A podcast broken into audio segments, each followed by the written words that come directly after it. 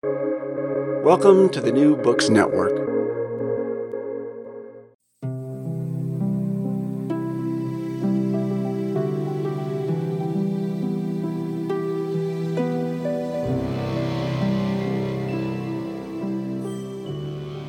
Epictetus was a Greek Stoic philosopher who was born into slavery and lived from 50 to 130 CE.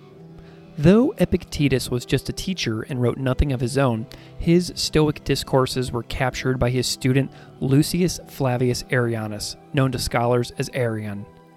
The guest on this episode is Robin Waterfield, an independent scholar and translator living in southern Greece and the topic of our conversation is Epictetus, the Complete Works Handbook, Discourses, and Fragments, out now from the University of Chicago Press.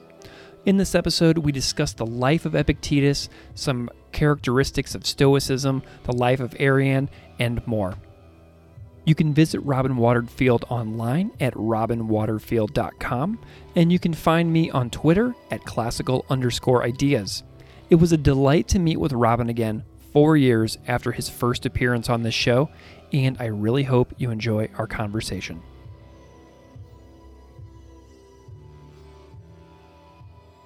Robin Waterfield, thank you so much for joining me today. Well, thank you very much for the invitation, Greg. It's a delight to have you. I'm wondering if you can just spend a moment and introduce yourself a little bit to the listeners out there, however you see fit, so they know who you are and what you do. Okay, well, I'm a uh, a British scholar. Oh, well, no, actually, I should say English now, since Britain seems to be falling apart. um, I'm a British independent scholar, which means I'm not attached to any university or college. I've lived for the past 15 years in the uh, far south of Greece, um, and I also have Greek citizenship by now. I've had um, over 50 books published. Um, in the early days, I wrote a variety of books, including children's fiction, but um, I've always specialized in the classical world, or more specifically in the ancient Greek world rather than the Roman world. And I even taught that at universities uh, in the UK for a while. Um, when I say I've had over 50 books published, I'm including translations, not just because translating is pretty much as difficult in its way as writing a book, but also because I write the introductions and notes. I generally write the introductions and notes to my translations. And by the time I've done that, I've written uh, uh, original stuff at book length anyway.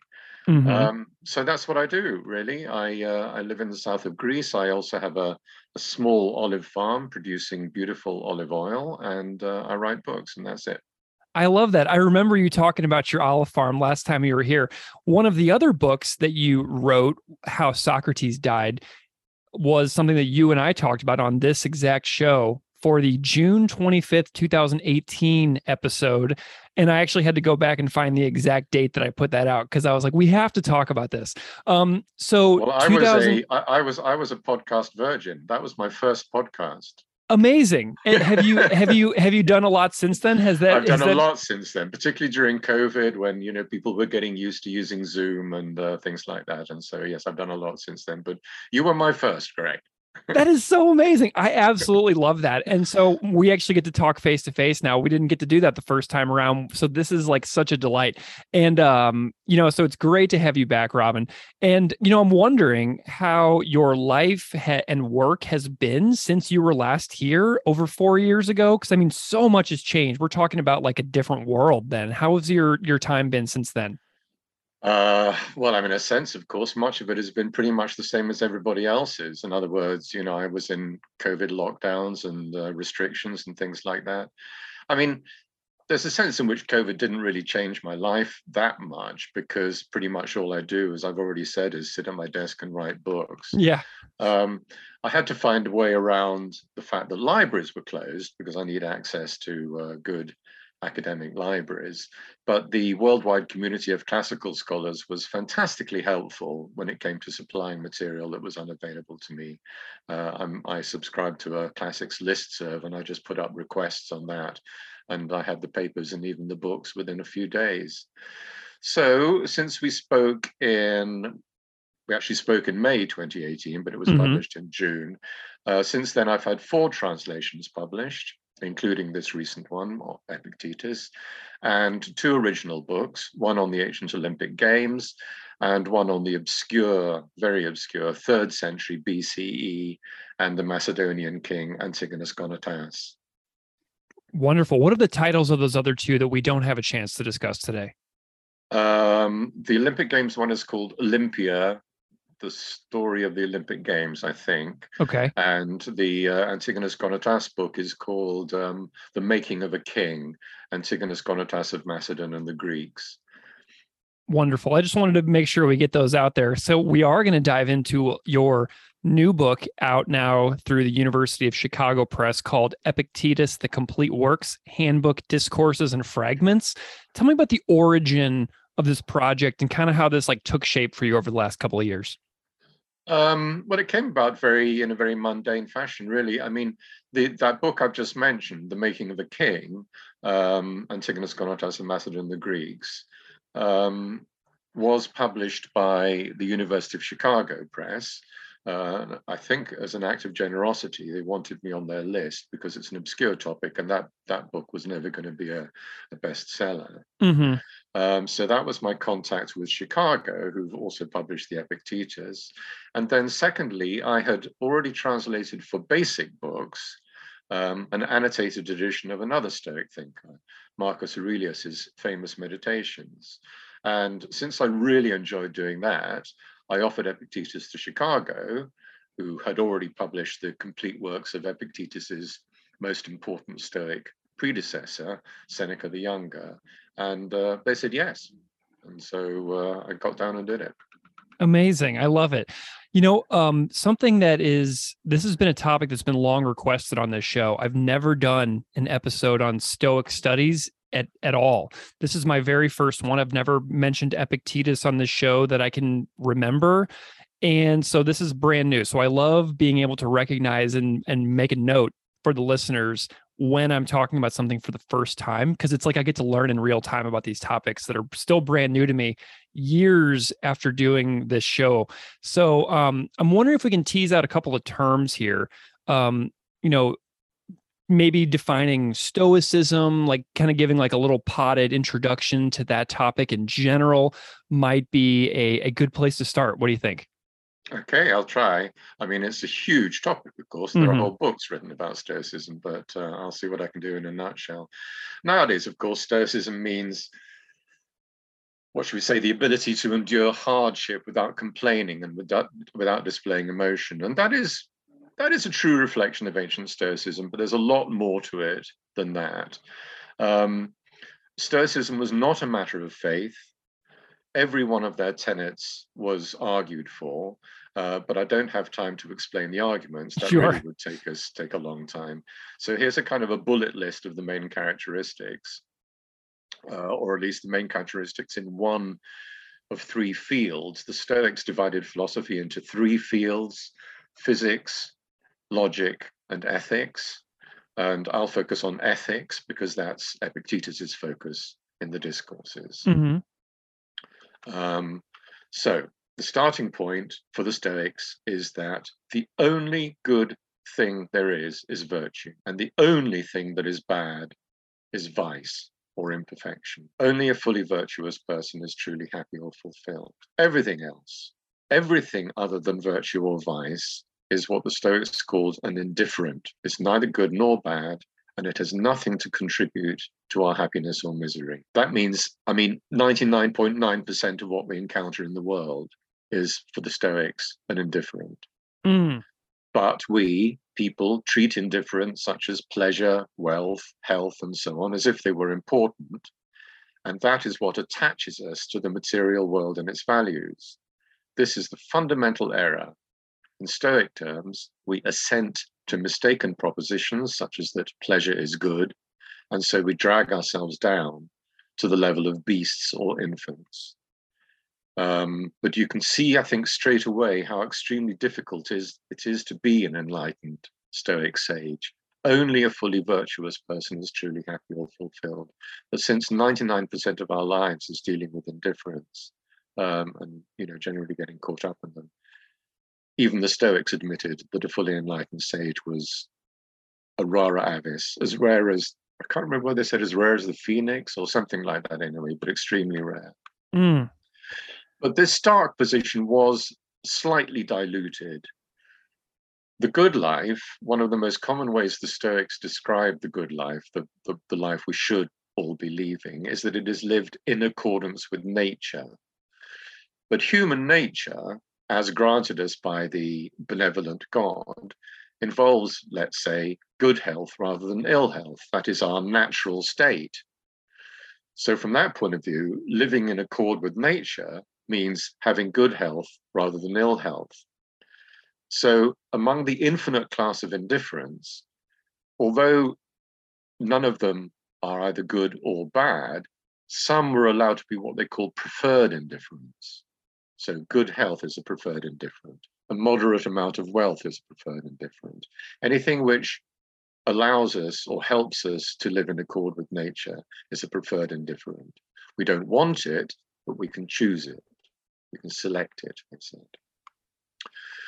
Next, I should say that virtue is knowledge. The virtue of courage, for instance, is knowing what is truly fearful and what isn't.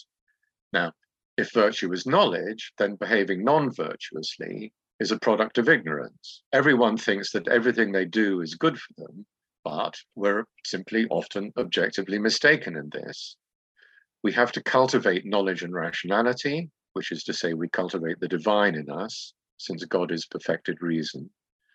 We will act well and appropriately when all our actions are rationally justifiable. Hence, self regarding behavior is appropriate because it's rationally justifiable.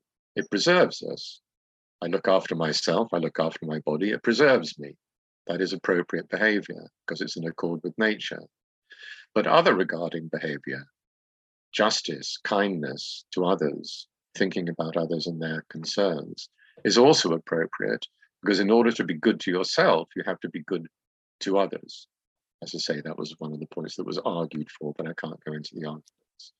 Now that's that's a kind of a bare bullet list, and I appreciate that it's going to beg dozens of questions, but those are the most important Stoic teachings that underlie and inform Epictetus's work.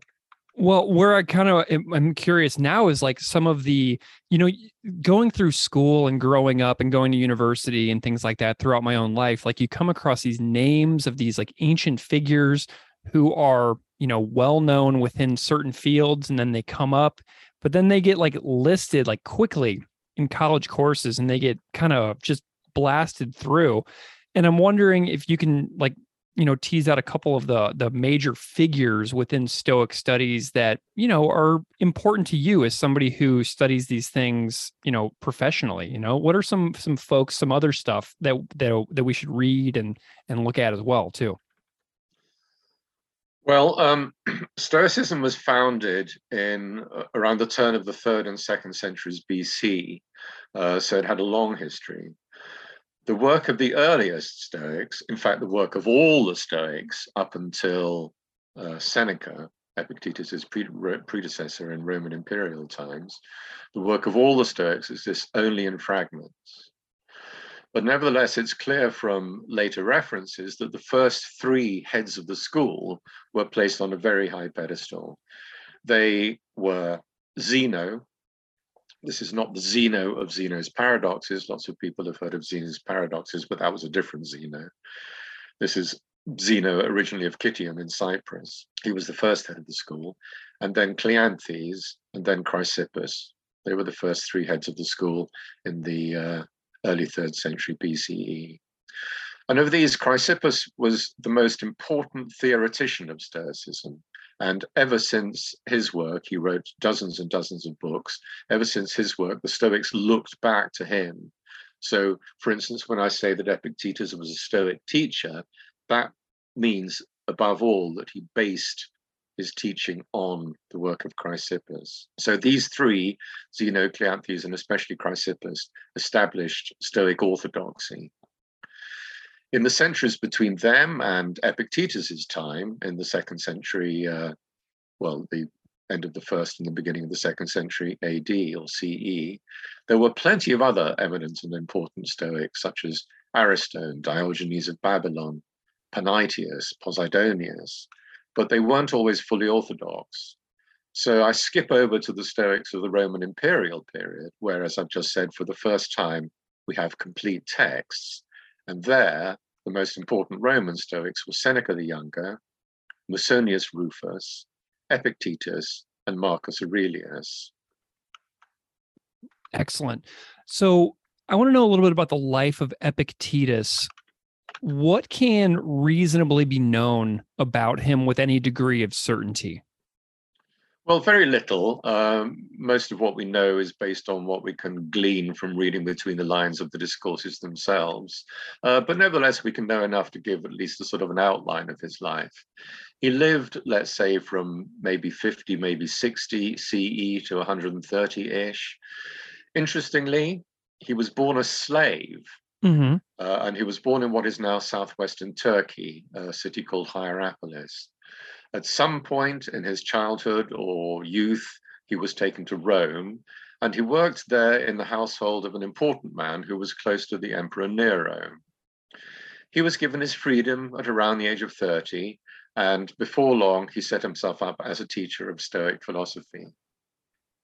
Along with a bunch of other philosophers, he was expelled from Rome by the Emperor Domitian in around 93 uh, philosophers were often suspected of, of, having Republican sympathies, and so uh, emperors didn't uh, didn't approve of them. Um, Epictetus moved to the west coast of Greece um, and set up his school there. He lived in the city of Nicopolis, which was um, the capital of the Roman province of Epirus, and was not a difficult sea journey away from Italy, where many of his students came from. So that was where he taught. He just lived in Nicopolis and taught in Nicopolis for 30 years or so before retiring. And then he died, as I say, around 130. You know, as I was reading through the book the other day, I noticed that there is a figure who seems completely essential to the story of Epictetus, and that's Lucius Flavius Arrianus. I'm wondering if you can talk a little bit about that person's role and importance in the works of what we know about Epictetus in general? Well, he was um, one.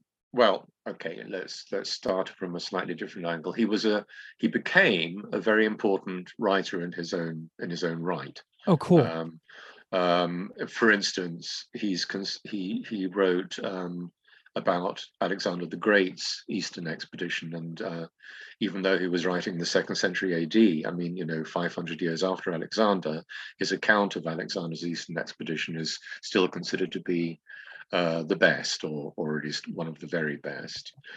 Um, he was, but before he became a, a, famous writer like that, he he studied with Epictetus in Nicopolis, and um, his great bequest to us, to future generations, was that he somehow managed to um, transcribe Epictetus's discourses. What we have, we have four books of discourses. There were probably more. Well, there were certainly more, but we don't know how many more books there were originally. But they were all transcribed by Arrian, as we call him. Uh, Flavius Lucius, Lucius Flavius Arrianus is known to us as Arrian. Mm. Um, how he did this is, I mean, slightly miraculous. He must have known stenography, or perhaps he had an educated slave who, who knew stenography. That wasn't that was not an impossible task for a, an enslaved person in those days. Um, because it, it still seems miraculous because as you read the discourses, you can see that they were they were delivered live, they were delivered extempore, they were delivered off the cuff, and the rap, the delivery was often very rapid. But somehow Arrian managed to get these down. There may have been already a stock of at least some of the discourses, uh, but um, it's really due to Arrian that we uh, that we owe the discourses. And in addition to writing the discourses, um, or in addition to transcribing the discourses, he also wrote um, a book which is simply known as the handbook or the manual, which is Arrian's own words, but based very heavily on the discourses. Arrian's way of introducing um, Epictetus's thought, uh, perhaps for students who'd heard of Epictetus's fame and might be interested in uh, in um, following it up and going and studying at his school. Excellent. So, so without Arrian, we wouldn't have Epictetus. I love that. I love those like those um those really important turning points and stories like that because it's like this one person makes all of these things possible centuries later and it's really kind of beautiful and romantic if you think about it. Yeah that very often happens. It just so happens that in this case we actually know the name of the person who did it. So cool. Um you know something that stands out to me about the biography of epictetus is his past as a slave and i'm curious about how something like that influences his teachings in a way that makes him stand out from other ancient teachers who may have had like a different station in life or started from a different place. Um, what really stands out to you within his teaching that is kind of unique among his contemporaries due to his periods of enslavement in his life? Yeah, no, I think that's that's a good question, and I think there's no doubt that Epictetus's time as a slave did leave its mark on his teaching. Um, there are, you know, there are resemblances between, um, I mean, all the way from Plato, even his predecessors, all the way through to the Stoics and the Epicureans. There are certain kind of family resemblances among uh, the schools of ancient philosophy. Uh, they all um, insisted that it was a way to, you know, to be enlightened in our terms, to to uh, to um, make the best of yourself. But more than any other philosopher that I know of, Epictetus insisted that however else one described the goal of life, it must be a state of freedom. And this is where I think his background as a slave left its mark. Mm. A state of freedom where, as he puts it at one point in the discourses, everything that happens to a person is in accord with his will, and no one is able to impede him. Mm the starting point of his teaching, and we'll come back to this perhaps uh, in a moment, is that some things are up to us and some things aren't. The events of our lives, our parents, the people we meet, everything that happens to us, these things are not up to us. It's not in our power to change them. We are not free in relation to these things. I wasn't free to choose my parents. You weren't free to choose your parents, etc., etc. Um, in Epictetus's terms, they were given to us by God. And since God is only ever good and takes care of his children, we should just accept them and make use of them as the materials on which to get good at the art of living. Uh, just as leather is the material for a cobbler, these events in our lives are, are materials for practicing virtue. One important consequence of this is that to pray for our lives to be different is a kind of blasphemy for Epictetus, mm. because it's an implicit denial that God is doing what is best for us. But what's up to us, what's within our power, is how we react to all these God given or predestined events. The uh, Stoics were determinists. We can control our internal states, our desires and inclinations, our choices, our judgments, our hopes and fears, and so on and so forth. In short, all the things that make up our characters. And the way we control them is by paying attention to our use of impressions as Epictetus puts it, which is to say, what propositions we are sent to. This is how we get to be free. Um, so his point is that no one that can stop you having the inclinations you have or mm. making the choices that you make. In the sphere of our inner lives, we are totally and utterly free. And just as a footnote to that, I'll say but that, to me, is why the scene in George Orwell's 1984 is so terrifying. The one where Winston Smith is being tortured until he admits that two plus two equals five. Right. Because because two plus two equals four is one of Epictetus's standard examples of a pro- proposition that you can only assent to because it is true. And so, but Winston Smith was being forced to uh, assent to something that was false. Is there any documentation that George Orwell was an appreciator of Stoic studies? Uh, not that I know of, but that doesn't mean it doesn't exist. True. I love it. You know, um, in the introduction to the book, uh, you say something that was that really caught my eye. Um, as I was going through the different teachings, you say that the point of reading text is to learn how to judge things correctly and then apply those judgments in real life situations. And I was thinking about how ordinary, mundane things that happen to us on any given day, like, you know, getting caught behind somebody at a red signal in your car for too long, or, you know, the weather being terrible, and how these things have such a determining factor over our everyday lives for so many people and how such mundane things can like ruin our day-to-day existence. Um it got me really thinking about this quote of like applying uh, judgments in our real life. And so i definitely wanted to ask you about you know some of your favorite epictetus teachings. Like do you have like a top three to connect to examples of like the way you see your own day-to-day life? Does do you like uh have some favorite lessons from throughout the book that you uh would like to you know reflect upon? Um i wouldn't really say that they're my that anything is my personal favorite this is one of the odd things about working as a translator is that the way you approach the text isn't really in a personal fashion. You're simply trying to reproduce as faithfully as possible what you read there, mm-hmm. rather than rather than kind of necessarily applying it to yourself. So I wouldn't say that I had favorite teachings in that particular sense, but um, but what I would say is that one of the great things. I mean, you asked, do I have a top three favorite teachings? But what the great thing about Epictetus is that there isn't really a top three um, in his discourses, at any rate, which is all that survives. What he's doing there is he reduces the complexity of Stoic practical ethics to its simplest foundations. So rather than being rather than there being a top three, there's really only one axiom. And I certainly appreciate this axiom. Sure. And, ev- and everything else he says follows from and is an elaboration of the single axiom.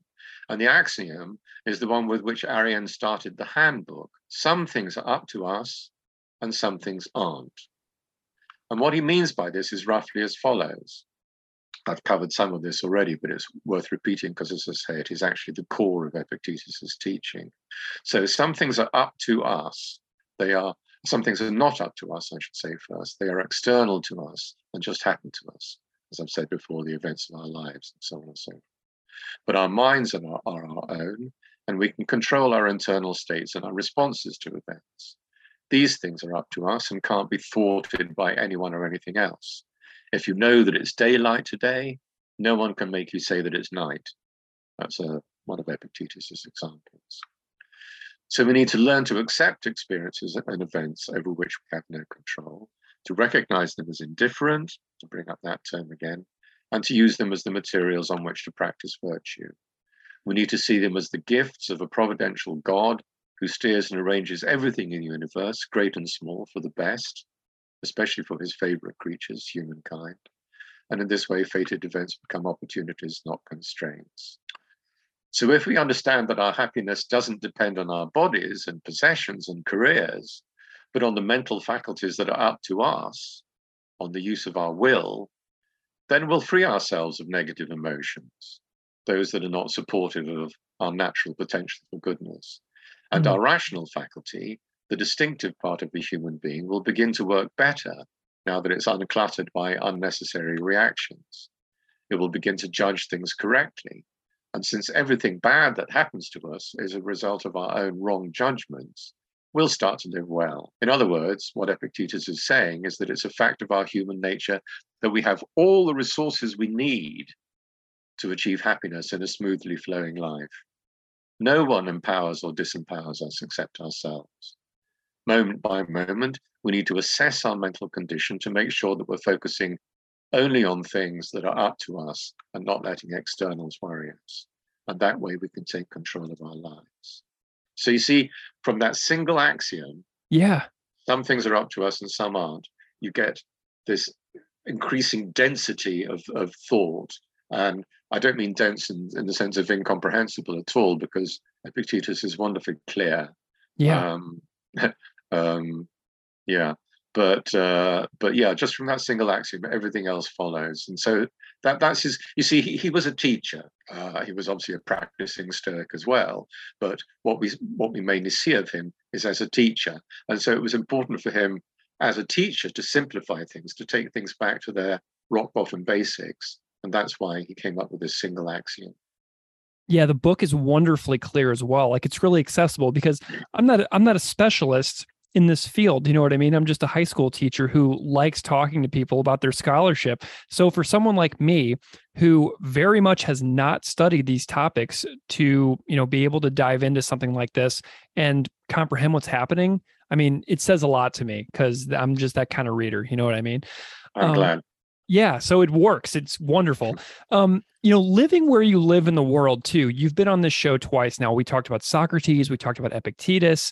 I'm wondering if you have any uh like if you do any travels around your work, if you go to places around the region that you've relocated to, um, and if you have any just like adventure stories that you'd like to share from like living in this part of the world that you study as a scholar. Uh, when, when, I write my history books, yes, my wife and I, uh, um, you know, take a couple of weeks away from home and we drive around. Like, for instance, when I wrote a book on the Roman conquest of Greece, um, the Romans came in uh, into what is now Albania and Croatia, and so we travelled all the way through Albania and Croatia and places like that. Uh, but when I do my translations, not so much. So I've never mm-hmm. done, as it were, a dedicated Epictetus tour. He was born, as I mentioned before, in Hierapolis in what is now southwest Turkey. And I've Googled that, and there are, it looks wonderful. There are quite a lot of ancient remains left, and it looks well worth a visit. And I'd like to get there sometime. I don't mm-hmm. know the ancient remains of Turkey half as well as I'd like to. I've seen a number of them, but not by far from all. Um, and I've been to, okay, so I mean, the three chief places associated with Epictetus would be that place Hierapolis in southwestern Turkey, uh, Rome, where he then lived for maybe as much as 20 years. Um, but when you visit Rome, it would be very hard to get a sense of his presence because everything's so crowded. Sure. You know, you've got you've got the modern city and so on and so forth. But Nicopolis, where he lived on the, uh, as I say, for the 30 years or so of his life on the west coast of Greece, um, the ruins there are on their own and I have visited Nicopolis. Well, years before that, I you know before I even dreamt of translating Epictetus, um, and that's really the first place I would suggest that people might go if they wanted to get a sense of his his presence because he lived there so long. Um, there are various remains in Nicopolis, but two stand out. First of all, the um, the city walls are magnificent. Um, actually, I should have thought in advance, and then I could do a screen share, and I could have put up a picture of the city walls. But it's too late now. Yeah. Anyway, the city walls are magnificent. A very long stretch of them survives uh, to a height and to a length more than anywhere I've seen elsewhere. So you really get a sense of the importance and the grandeur of the city. Um, and second, there's the Actium Memorial. Now, Nicopolis was founded by Octavian soon to be Augustus, the first emperor of Rome. Its name means victory city. Its name and its location commemorate the final victory of Augustus over his rivals, who in this case were Antony and Cleopatra, in the Roman civil wars. The main memorial of his victory is what is still surviving to a certain extent, and it would have been originally a vast edifice of stone inscribed with details of his naval victory and sporting almost 40 of the bronze rams of his enemy's captured ships. It still stands alone on a hill and it's well worth a visit. It's easy to imagine its original splendor. That is so cool. I love stuff like that. Um, because I'm hoping to get back to that part of the world now that things are, you know, moving into the next phase of human uh society and civilization. um, what is next for you? Because you were here four years ago to to chat about one of your books and you know um, then you've got this this several new books since you and i have last chatted. Mm-hmm. what what's come what's coming up next for you? Um i've got a biography of plato curiously. Can you imagine this? I mean given the how famous plato is this will be the first ever book length biography of plato. Amazing so I've got that is at the moment just starting its process through production at Oxford University Press, and that'll be out perhaps next May. I hope next May. Um, but that so that's an original book I wrote, not a translation. But I'm 70 now, Greg, and I think I'm going to yeah. de-stress my life a bit. So unless a really juicy project occurs to me or falls into my lap. I think I'll focus more on translating than on writing original books. So I've done the Epictetus. At the moment, I'm translating Thucydides, the historian, um, his history of the Peloponnesian War. I'm translating that for basic books, who published by Marcus Aurelius, and hopefully further translations will follow. As I say, I'll keep an open mind. If a really juicy project falls into my lap, I'll uh, I'll take it up. But uh, otherwise, I've got a lot of translating to do. Well, Robin Waterfield, it is a delight to have you back on the show. You are invited anytime to come back and chat about those future books. So anytime you want to come back, uh, you're you're very welcome here. It's been a real pleasure uh, having you on the show. So thank you so much for joining me today. Thank you, Greg. Thank you very much, as I said, for having me.